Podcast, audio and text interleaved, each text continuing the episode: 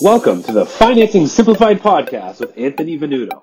If you're looking for answers to your financial questions, let Anthony and his network of friends and associates answer regular questions that regular people have about their money. Thanks for tuning in. It's time to start simplifying your finances. Welcome back to our Financing Simplified podcast. I'm Anthony, your host with In Touch Mortgage Solutions, and today I have the distinct honor to welcome uh, Santo Sessa from the Team Sessa real estate team. Uh, been working together for a while, Santo, and I just want an opportunity to introduce you to our viewers. Uh, tell us a little bit about yourself. How did you got how you got into the industry? Tell us, uh, share with us some of your thoughts there. Thank you. Thank you for inviting me here on your podcast. This is uh, it's an honor for me to be here. So thank you for that. How did I get into real estate? Well, I most of my life I've been in sales and marketing and being self-employed most of my life. I it, it was a natural progression for me. Now, as far as Team Sessa goes and, and my family team, it's myself, my son, and my wife. My wife was the first one to be a realtor, going back more than 20 years now. So she became a realtor. I was doing my own sales, marketing, consulting, and from time to time, I'd help her though in real estate. Uh, things like, uh, you know, I, if she had a late night appointment, I, I, didn't want my wife being out late at night uh, meeting some stranger at some. House. So I'd go with her. I'd help her with the marketing. And for years, she kept saying, "Join me, join me, join me. Let's do this together."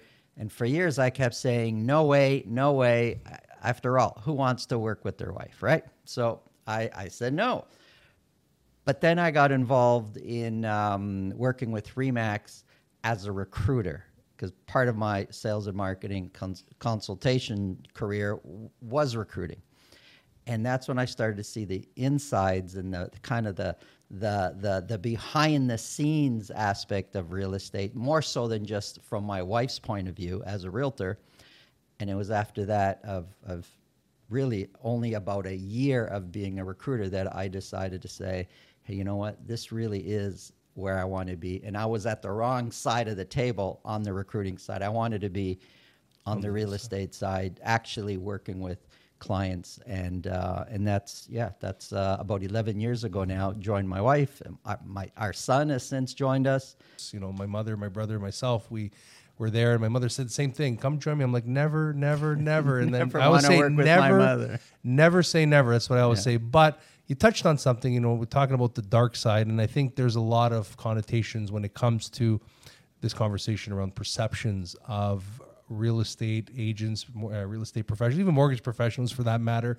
Uh, sometimes we have that uh, negative connotation towards us. Santo, tell us your thoughts, your feelings on what the general public thinks about realtors based what, on your comments. What are you saying? Are you saying that people don't like realtors? Is that what you're implying? I am implying that there's definitely like going through, and just for our viewers out there, Santo has a really great YouTube channel uh, where we share a lot of our videos, our Finance Fridays. And, um, you know, as you get that viewership, you know, you go through some of these comments and it's just absolutely. They hate realtors. The public in general hates realtors. Why do I say the public hates realtors? You read the comments on my channel. They, the public in general, not everybody, but the public in general, thinks that realtors do absolutely nothing and they're all rich and they're all making a ton of money off of somebody else's hard work it's we're not talking about a few hundred bucks and you can just you know Brush move on and, and, like no big deal you're talking thousands hundreds of thousands sometimes millions of dollars for the rest of somebody's life it, like some of these transactions have just gone sideways. And yeah, many of them, it's the realtor's fault. And and and that gets sensationalized. And those are the transactions that get publicized. And that's what everybody talks about. Rarely, you know, planes. Nobody ever talks about the millions that land safely around the world. They always talk about that one out of a million that crashed. Well, that's what we get in real estate. The bad, bad stories. And real estate is, is close to everybody's heart. Every, whether you own, whether you rent, everybody lives somewhere. Mm-hmm. And and everybody knows something about real estate. And that's one side. Realtors have done many bad things along the way that have messed people up financially. So that's one reason why there's such a bad name. And it's based on real things that have happened. And then they see realtors sign a piece of paper and make 20, 30, 40, 50,000 on a transactions and they think that's easy. I can do that. How's this person make so much money just by signing a piece of paper? That bugs people. I guess would, I could see how that could irk a lot of people, but I think the difference is is how many what's the percentage of people that are doing the work, right? So you there's a lot of realtors that are out there. I believe a lot of them that should not be in the industry there's at all. Tons that shouldn't be in the industry, and I'm saying all this knowing there's some awesome realtors out there that will make the difference in the transactions that have totally set the public up in a winning position. And that is, I think, the key is the hiring process of a realtor. And, and, I, am going to go as far as to say there's a lot of individuals, and nothing against family realtors or friends and cousins and so on and so forth, because that happens.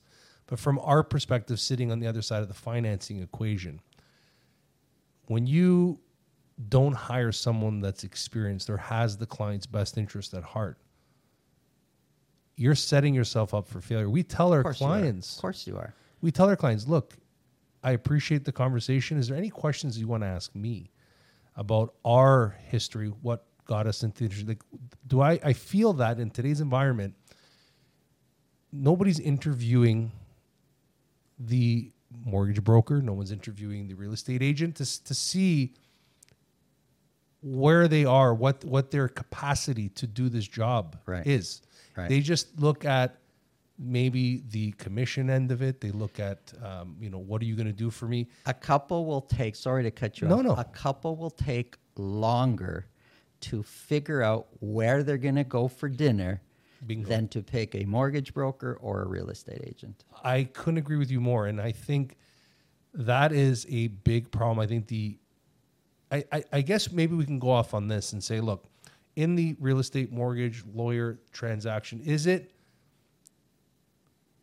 the situation where there's a financial there's a lack of financial literacy or real estate literacy that goes in play where where someone who's making the biggest financial decision in their life and as you said they're going to choose you know, spend more time researching the place they're ordering on Uber than yeah. who they're hiring. Is there should be a little bit more of a uh, requirement for these people to sort of say, hey, before I just hire this person, is there a checklist? Like, is there things that we should be looking at? Absolutely, absolutely. Sometimes I'll get calls and say, Santo, will you help? People I've never met. Will you help me sell? Will you help me buy? And I'll start off with, I don't know let's have a conversation first. Let me tell you what you should expect from me. Let me tell you what I would expect from you because we're partners in this transaction. And let's figure out if we're a good fit and understand what's happening here before we both make a commitment. But Absolutely. most realtors, and I, I say this with, there's a ton of great realtors out there. I just don't want to talk about the negative situation. Um, but most people will just be happy to grab the client and then not meet their expectations. And then it, it's always, always, always the realtor's fault. Always. So let's shift gears here for a moment. Now, we've talked about the stigma with the uh, real estate professionals. Shall we throw the Bank of Canada under the bus? Uh, should we have this? Do they, need, do they need help? I, I don't know if they need help right now, but maybe we should lend a hand and try to get them out from underneath. Yeah, I think that's a good conversation, especially on the financial real estate end, because we do know that the Bank of Canada has a big hand to play in buyer sentiment, consumer confidence, especially when it comes to the real estate market. And now, with the recent hold in October and their next meeting coming up in December, there's a lot of conversation around what the Bank of Canada will do next. And maybe Santo, you can share some opinions and thoughts on what happened last time the Bank of Canada or in early 2023 hit the pause button. When it hit the pause button? Yeah, when it held rates back in January, February. What happened to the, uh, I guess, the spring market? Activity went up, prices went up. Buyers that have been on the sidelines had a new sense of confidence. And so activity picked up. Mm-hmm. As that continues, that there's a pause, then more rate hikes, then a pause. I'm finding, and, and this is more street level that I'm talking about here, dealing with buyers and sellers every day, getting their attitude on how they feel. A lot of them don't have any faith as to, to what's happening next, and they don't know. And it's almost becoming background noise now. Whatever, whatever. What does the Bank of Canada? Whatever they do, they do. This is what I'm qualified for. This is my payment. I'm locked in. My pre-approval's locked in. As long as I buy within the next two months or three months, that's my rate. Whatever the Bank of Canada does, they do. There's tons of other buyers on the sideline waiting, and they're waiting for the bottom. And What's they'll the ask bottom? me, "Where's the bottom?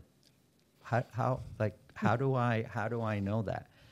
And I could tell you that nobody knows that, but there's lots of people that'll pinpoint when they think the bottom is going to be. I I, I a lot of the keyboard warriors that yeah, uh, there's they... lots of so-called experts. Look if if the people with all the university degrees and the big multi-million dollar salaries can't figure it out, how's anyone else supposed to figure it out? But I sorry, I just I can tell you one other thing because you know I, I study the numbers. Absolutely. Look at any of the charts that talks about prices and volume on one chart. And you'll see when prices are at their highest, that's when we have the most sales. More people buy when prices are the highest. As prices start to come down, that's when buyers back off. And you figure it maybe should be the opposite, no? I right? would agree. Uh, and and I, I'd be working with buyers, and as prices are peaking and they're high, and you know, we're trying to buy, and there's lineups to put in offers, and buyers are tripping over themselves to overpay. The market shifts. You figured now it's like, hey, we could buy cheaper this month than it was last month. And you figured they're jumping on. No, that's when they back off.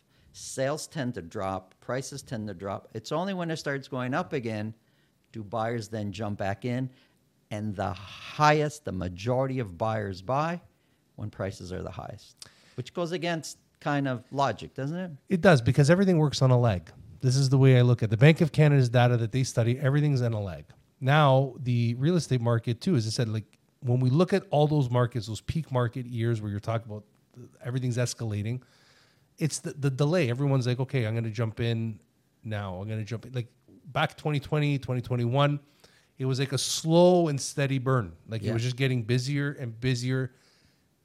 And by the time that person realizes now's the time to buy, they're already potentially overpaying. As you said, throw yeah. 50, throw $100,000. They're tripping over themselves to buy a home. But why not? You're willing to spend fifty to hundred thousand dollars more to buy a home in that market, but you're not willing to potentially run the risk of losing fifty to hundred thousand? Is it's, that psychologically like would it well, be equivalent? FOMO, it, you know, they talk about FOMO. It's a real phenomenon in real estate. It is, and and it's prices are going up, prices are going up, prices are going up. Oh man, if I don't buy now, they're going to be even higher.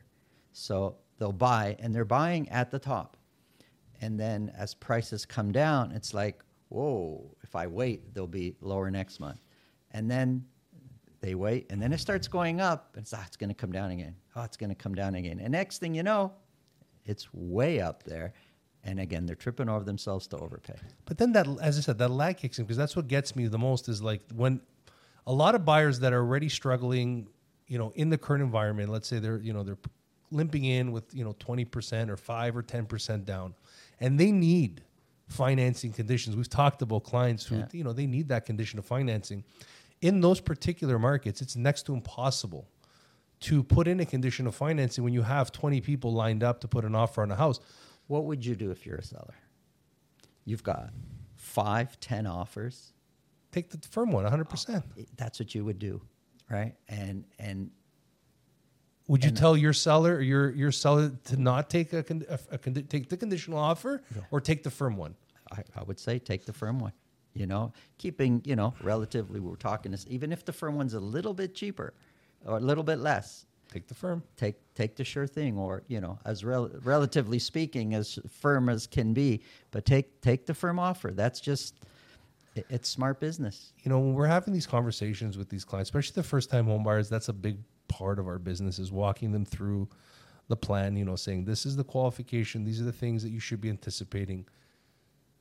But I always remind them. I said, one day, maybe you're going to be a seller Yeah. one day you're going to be looking to turn around and sell your home. And everybody wants the cheapest home to go buy. They want to, you know, nitpick and do this. But then eventually, when they're the seller, they want top dollar. They want everything to be yeah. all the. Well, all I, I see it from both ends that way. in you being in the mortgage side, there's somewhat involvement on the sale side if you know if they got to break a mortgage and something, But I'm very involved. So we're house hunting. We buy a house. And sometimes these buyers will really complain about the seller and how greedy they might be. And you know so what if we got a financing this condition? They should still go with it. Uh, but a few, few years later they call me to sell their house. And they're they're the same way they're like i want top dollar i and and you can't blame them and and this is where people blame realtors sometimes for things but at the end of the day, you know, a, a lot of these people that overpaid or, or, are stuck today because they can't afford their mortgages, a lot of them will blame the realtor. I don't know too many realtors though walking around with a gun forcing people to sign on the dotted line. Some of these buyers, you, got to say, and I know this is maybe a little controversial, but you got to take responsibility for your own decisions also.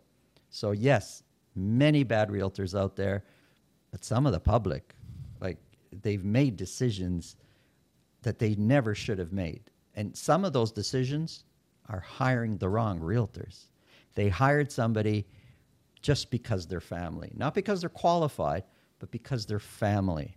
So they're doing somebody a favor and they're not qualified to help them. They hired somebody because they gave them cash back. You know, listen, uh, uh, if you help me buy, will you give me five or 10,000? Sure. And then what? This realtor is just not qualified. And, and they, so they'll hire the wrong people. You know, if I, I, I got to put snow tires on my car soon. There's a mechanic down the street that'll do it for $300, for example, just change the tires. And then there's another one that'll do it for 150 It's easy to go to the one that's 150 so much cheaper. I'm saving 150 bucks.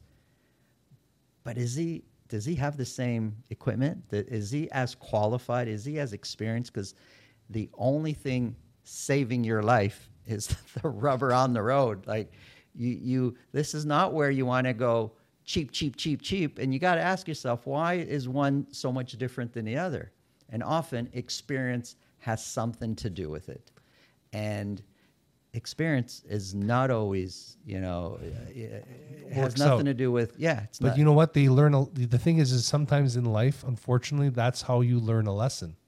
Because I've always been taught and raised with the you get what you pay for in life. And we've all heard that. You right? it's it's it's, an, it's it's a hundred percent true, and it works not only in the real estate side, but also works in the mortgage end because people look at the financing and they say, oh, but I could save five or ten basis points here. Okay, sometimes the products are equivalent but when you see some of these products that they're offering such a significant discount, people forget what you're losing. There's something that you're giving up yeah. on the other end. Same thing. I always look and say, if you're going to hire a real estate agent, what passion are they going to have if you've taken away all their energy to want to sell this house? And I might be wrong on this, but I'm saying if you're going to give someone cash back and you want to do low end commission or you want to really ask yourself the question what are you going to get out of that that transaction so we left off with that very controversial statement i think maybe we'll get some backlash. Maybe we won't. We'll see exactly what happens. we're, we're just two just guys talking choose, here right? As i said that's what we're here for to have that conversation. But to really piggyback off of that and really bring it to even the mortgage industry it's the same concept where individuals that hire a mortgage professional look at the rates, they'll look at the products, but they don't understand what they're giving up. There's always a trade off in the particular products that they're selecting. They look as far as the curve in the road and they don't see past the curve. So it's right there and, and the road continues. There's a lot more to that road. And and you're right. They'll look at the rate, oh, this is cheaper, let me go there. But the whole package might be might be way worse than that, you know, quarter basis point difference in rate. There's and we see that in real estate too. It's there's a lot more to it than, you know, just what's right there in front of your face. And and as it, with that mortgage, with the real estate transaction, there's so much value that can be brought to the table. A lot of times people just sign that document, they'll not look at what's actually within. I'm like, no, no, no, wait a minute. Let's take a step back. Well, you know why they just sign? Because they're counting on that person's professionalism, but they hired the wrong person to begin with. And that is definitely something that we're going to have to touch on on our next episode. So don't forget, uh, we're going to be continuing the conversation with Santo Sessa from Team Sessa Real Estate. Uh, Santo, where can they find you on social media?